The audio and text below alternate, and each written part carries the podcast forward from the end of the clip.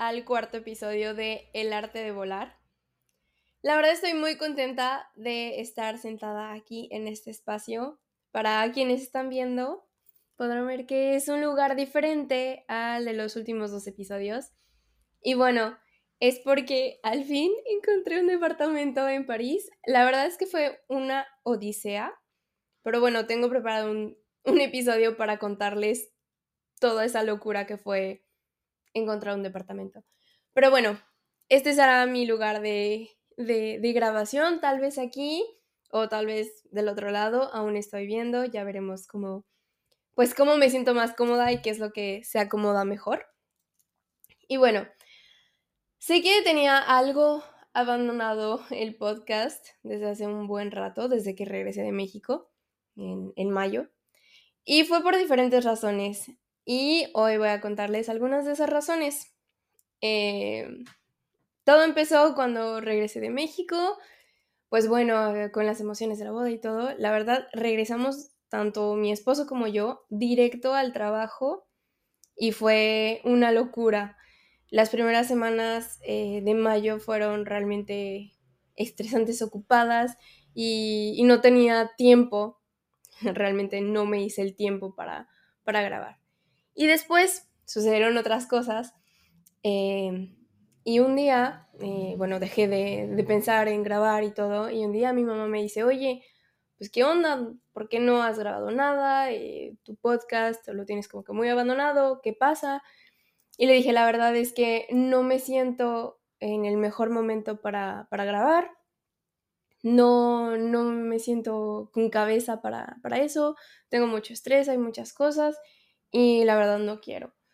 Y me dijo, la verdad entiendo, pero creo que también es importante que muestres esa parte, que muestres que pues hay de repente baches o que hay cosas que no salen como lo tienes previsto o que hay cosas que, que pues no van. Y, y que muestres eso que tanto quieres demostrar, la otra cara de la moneda de cuando alguien se va. Y la verdad es que dije, mi mamá siempre tiene razón. Y dije, sí, eh, totalmente, ¿sabes qué? Lo voy a hacer. y el día que dije, ok, está bien, voy a grabar tal día, eh, me voy a poner de que las pilas, na, na, na, me enfermé. me enfermé, la verdad es que duré como un mes enferma, hace poquito ya salí, con madera, em, pero me enfermé de la garganta y de verdad, o sea, tosía cada tres segundos, Em, me era imposible y además no me sentía bien y pues ni para qué, eh, ni para qué forzarla. Y bueno, eh, pero ya, ya estoy bien, ya todo bien y ya aquí estoy grabando para, para ustedes. Y bueno, ahora sí, voy a contarles como todo eso. Em, primero que, que nada, lo que pasó es que, pues como les dije, al fin encontramos departamento Em, tenía muchísimo estrés cargado por, por esta parte de, de, encontrar un departamento. Em, como les contaré más adelante, fueron casi siete meses de vivir como nómada. Eh, la verdad es que yo ya estaba harta. Eh, que digo, harta estaba hasta la madre. Ya, o sea, no podía más, no podía más.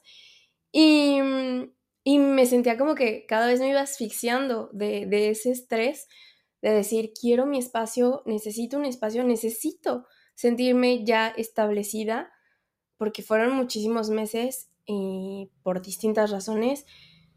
Y, bueno, entonces era esa parte y habíamos encontrado un departamento que la verdad estaba hermoso, nos encantaba y lo que sea.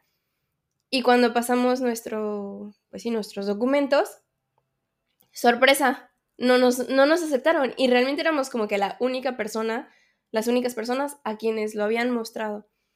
La verdad es que yo estoy casi segura que fue por mí y, eso me da muchísimo coraje. Y eso fue como que lo que se juntó a, todo el estrés que ya venía cargando, eh, porque en sí mi, residencia, mi, mi documento de residencia estaba por vencer, pero evidentemente yo ya estaba con el trámite de la renovación. O sea, no había, en sí no había problema.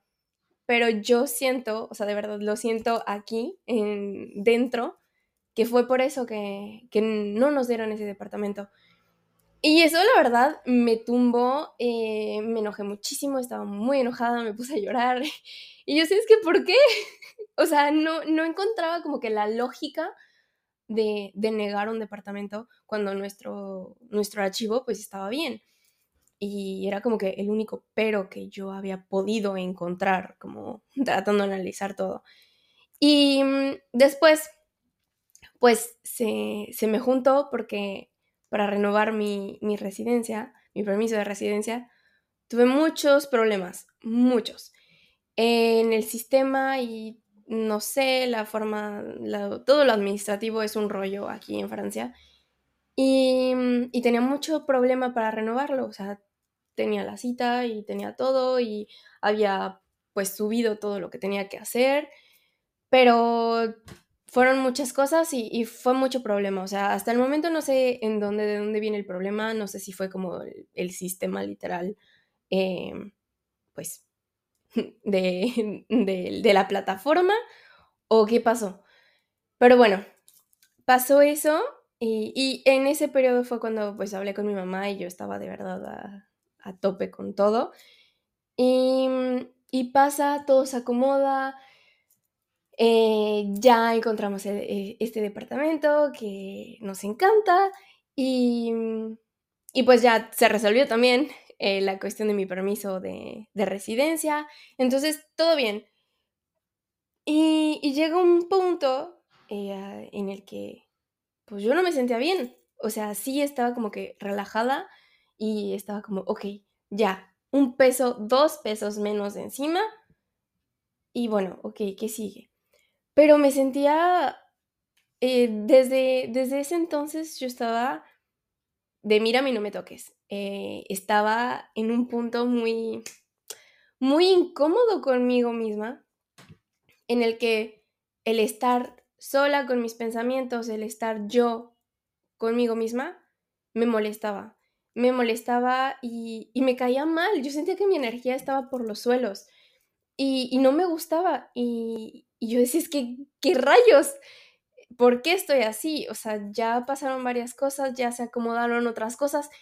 ¿Qué pasa? ¿Por qué sigo pues con una energía y con una actitud horrible? Y, y me molestaba porque pues nunca me había pasado. O sea, sí, habían pasado cosas en mi vida en las que a lo mejor no estaba al 100, pero el hecho de ni siquiera disfrutar mi soledad o, o mis pensamientos, Nunca me había pasado. Y es horrible porque lo único que necesitas o lo único que quieres es estar fuera donde te distraigas. Literalmente. Eh, donde no estés tú sola y necesitas distracciones para llenar ese vacío que estás sintiendo porque no te caes bien. Literalmente. Entonces pasé por e-, ese, ese periodo y, y como que ya se me fue como que apaciguando lo que estaba sintiendo. Ya estaba más tranquila, ya el estar de que yo con mis pensamientos pues ya no me caía mal, pero pues seguía habiendo como que algo que me molestaba, o sea, como que, como que un, un ruidito que, que seguía escuchando, pero no, no entendía qué me decía ese ruidito. Hasta hace unos días eh, todo, todo tuvo claridad. Estaba hablando con mi esposo y bueno, estábamos hablando como de, de cómo se estaban acomodando las cosas, shalala, shalala. Y, y yo le dije, es que la verdad siento que, como que todo empezó en, en el hecho de que la vida en París te consume. O sea, todo el tiempo estás así, en friega. Y, y, tienes que encontrar como que un equilibrio en todos los sentidos, tanto personal como de pareja, con amistades. Entonces, yo creo que es como en toda ciudad grande, pero te consume y, yo le decía, es que siento que, o sea, no paramos nunca. Es, desde que llegamos de México no hemos tenido un fin de semana en el que estemos tranquilos, sin trabajar, sin hacer nada, literalmente, o sea, no ha habido uno. Y yo decía, porque pues tenemos cosas que hacer y lo que sea, ¿no? Y yo decía, es que es que eso me molesta y, luego también le estaba diciendo eh, como pues todo lo que, las cositas que me molestaban de, pues del día a día, ¿no? De que no, pues, de que el tráfico, de que no sé qué y no sé qué. Y, y para esto quiero, mm, quiero aclarar y quiero como hacer una mención que eso me hizo muchísimo ruido porque mm, desde que me mudé a París, siempre, a veces, no sé si algunos veían mis historias eh, o, bueno, a veces lo ponía en Close Friends, pero bueno, em, contaba historias de las personas locas y enojadas en el metro. Porque siempre, o sea, siempre, siempre te encuentras una persona que va de malas, que empuja a la gente, que mienta madres. Siempre, o sea, de verdad, siempre. Y cuando llegué a París, pues yo nada más, o sea, de que observaba y decía, no, pues espero que esté bien, ¿no? O sea, espero que, que su vida esté bien. Y como que siempre, como que deseándole el bien a la persona y diciendo, pues, o sea, a lo mejor está en ese estado por, por, una, por una razón específica.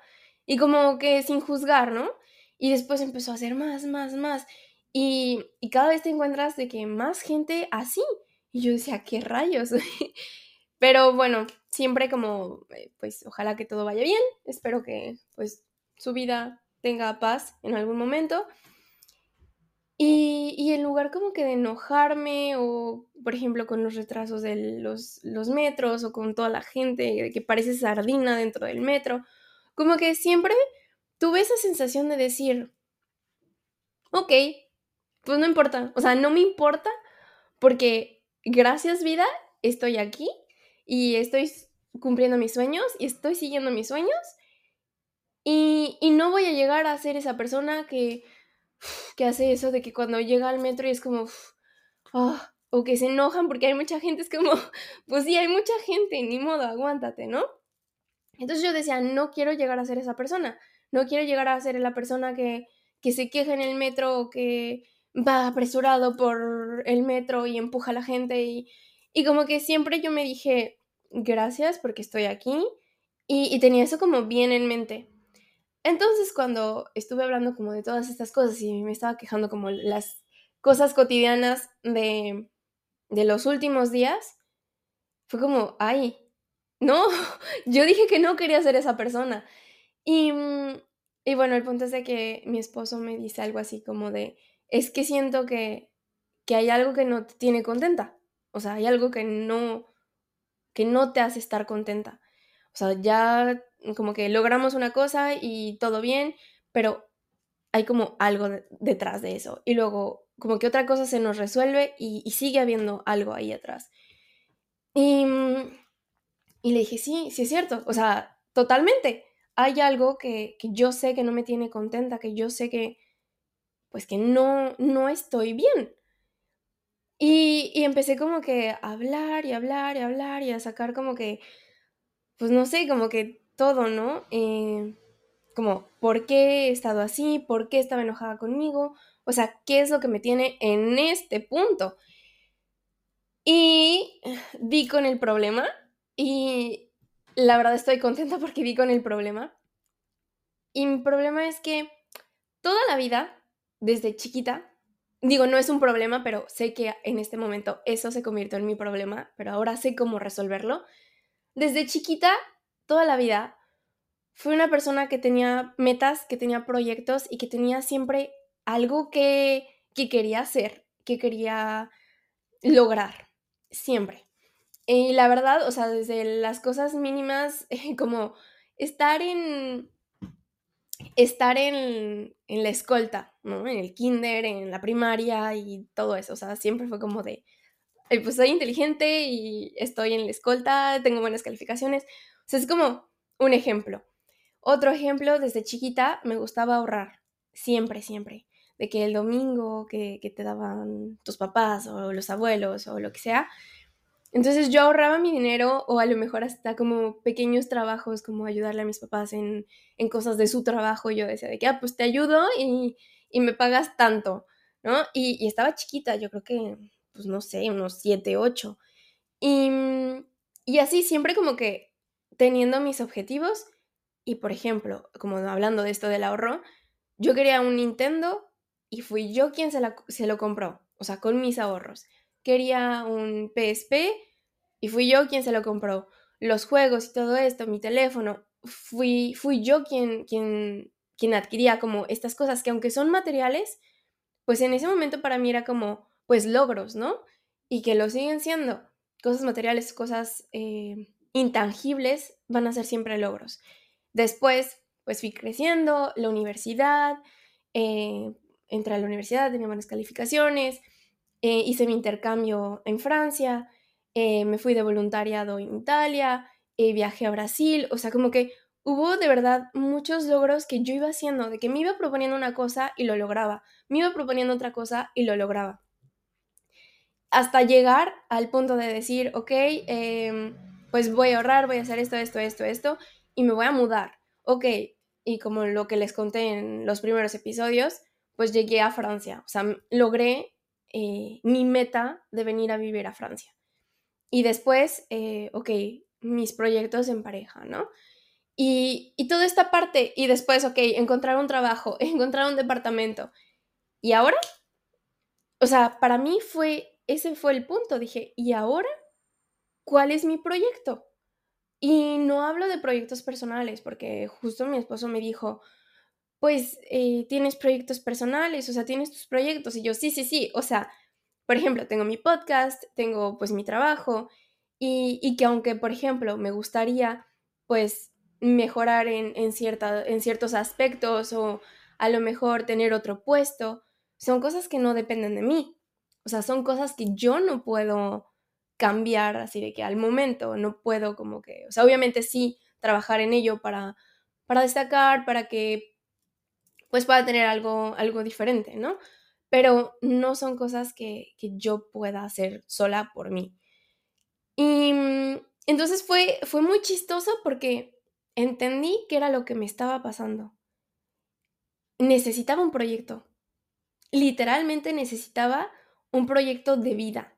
Porque mis proyectos eh, ya los estaba logrando, ya los había logrado en mis proyectos personales, en mis proyectos de vida.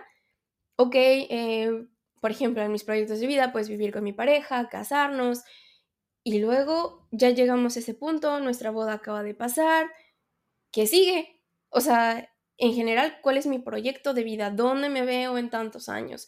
O sea, siempre, como que siempre funcione de esta forma funcione de la forma en la que te pones un proyecto, lo logras y el siguiente, y el siguiente, y el siguiente. O incluso tener dos proyectos a la vez. Y, ese fue mi, mi, problema, y ese era mi problema. Y, y lo encontré. Y la verdad es que me dio como que mucho, como mucha emoción, mucha euforia el haber dicho, ya sé qué me pasa, ya sé qué me está pasando. Encontré mi punto débil, encontré el punto que me estaba haciendo enojarme, que me estaba haciendo no disfrutar de la cotidianidad, de no disfrutar hasta del metro atascado de París, o sea, como que encontré el punto que me estaba haciendo que todo lo otro no, no, pues sí, como que no tuviera el brillo que tiene como que sí estaba contenta por todo lo que había y lo que sea, pero pues había esa cosita que me estaba como que picando atrás, ¿no? Y, y me da como que mucho, mucha emoción compartir esto. Y de hecho, eh, apenas posté algo eh, que dice Embrace the chaos in your life. Y es eso, o sea, de que agárrate del caos que tienes en tu vida y, y a lo que me refiero con eso es, escúchate, aprende a escucharte, porque ese ruido, ese caos que tenemos dentro, siempre nos está tratando de decir algo, nos está tratando de mostrar el camino y entender y mejorar y decir, ok, sé qué me está pasando, cómo puedo mejorar, qué es lo que puedo cambiar y qué voy a hacer con este ruido interno.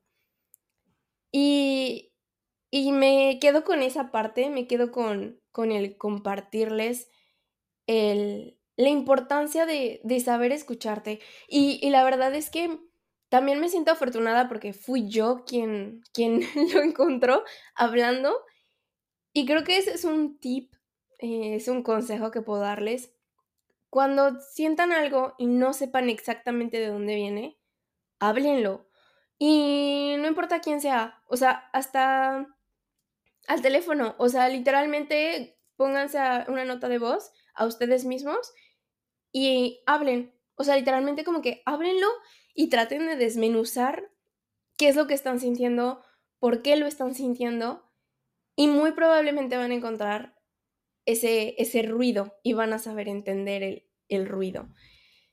Y a veces, si no, o sea, si ustedes no pueden como que, pues encontrarlo, también es importante, pues, hablarlo con un especialista. Y, lo digo porque a veces estamos como que muy cerrados a, a, los problemas que estamos sintiendo y decimos, no, es que yo puedo sola, yo puedo solo y no necesito de nadie que me, que me ayude o que me diga qué puedo, o sea, que me dé las herramientas para cambiar esto que estoy sintiendo. Y eso es totalmente falso porque a veces no, no podemos con todo. Entonces, si tú estás en esa situación en la que no, no estás logrando tener las herramientas por ti mismo, por ti misma, para soltar ese ruido, para, para entenderlo y hacer algo con él, pues nunca está de más acudir a alguien. Y digo, un especialista, pero hasta puede ser tu mamá, tu papá, tus hermanos, hermanas, quien sea. Siempre puedes acceder a alguien más que pueda escucharte y que pueda darte como que otra perspectiva de eso que, que estás, que estás sintiendo. Y y no sé, la verdad es que nuestro interior solo quiere el bien para nosotros. Entonces, creo que lo único que puedo decirles con todo esto es que, pues, se aferren a ese caos y que lo entiendan, que lo entiendan, que ayuden a ese caos interior a salir y de una forma en la que puedan crear algo con ese caos. Y bueno, yo me quedo con la parte en la que estoy contenta porque ya sé que era lo que tenía, ya sé qué es lo que voy a hacer y ya sé también cuál es mi, proyecto. Y mi proyecto de vida eh, en conjunto, porque eh, es algo que, que, no siempre nos dicen, que cuando estás en, pareja, cuando ya haces tu vida con una persona, pues sí, tienes proyectos personales, pero también tus proyectos de vida son en conjunto y obviamente, pues sí, o sea, si estás con esa persona es porque es lo que quieres, ¿no? Normalmente. Em, entonces esos proyectos de vida tienen que ir alineados y, tener un mismo fin. El decir, ok, a lo mejor yo quiero esto, pero tú quieres esto, ¿cuál es el punto medio? O cómo podemos lograr ambos, como que ambos retos o ambos, ambas metas. Y, y es bonito cuando, cuando tienes el apoyo también de, esa persona para decir, ok, eh, necesitas un proyecto, estoy de acuerdo con esto, vas, o sea, vamos por, por, esa meta. Y, y, no sé, creo que me quedo con esa parte y, les comparto mm, pues mi sentir y espero que si alguien está pasando por, por ese ruido interior y que todavía no logra descifrarlo, pues les deseo que lo descifren y que pues a lo mejor si, si este episodio les sirvió, pues mucho mejor. Eh, que a veces tener una perspectiva diferente de alguien fuera, pues siempre también ayuda un poquito. Y pues creo que eso va a ser por el día de hoy. Eh, estén al pendientes porque viene mucho contenido. La verdad es que ahora sí, vengo con todo. Viene mucho contenido, vienen muchas cosas nuevas, vienen muchas historias y experiencias. Y bueno, una que otra anécdota que, ya les estaré contando. Y eh, no olviden seguirme en Instagram como arroba guion bajo el arte de volar, en Spotify como el arte de volar y bueno, pues en YouTube como Deciré Corona o también pueden encontrar como el arte de volar. Muchas gracias por escucharme o por verme. Eh, no olviden dejar sus comentarios, darle like, compartirlo y pues gracias.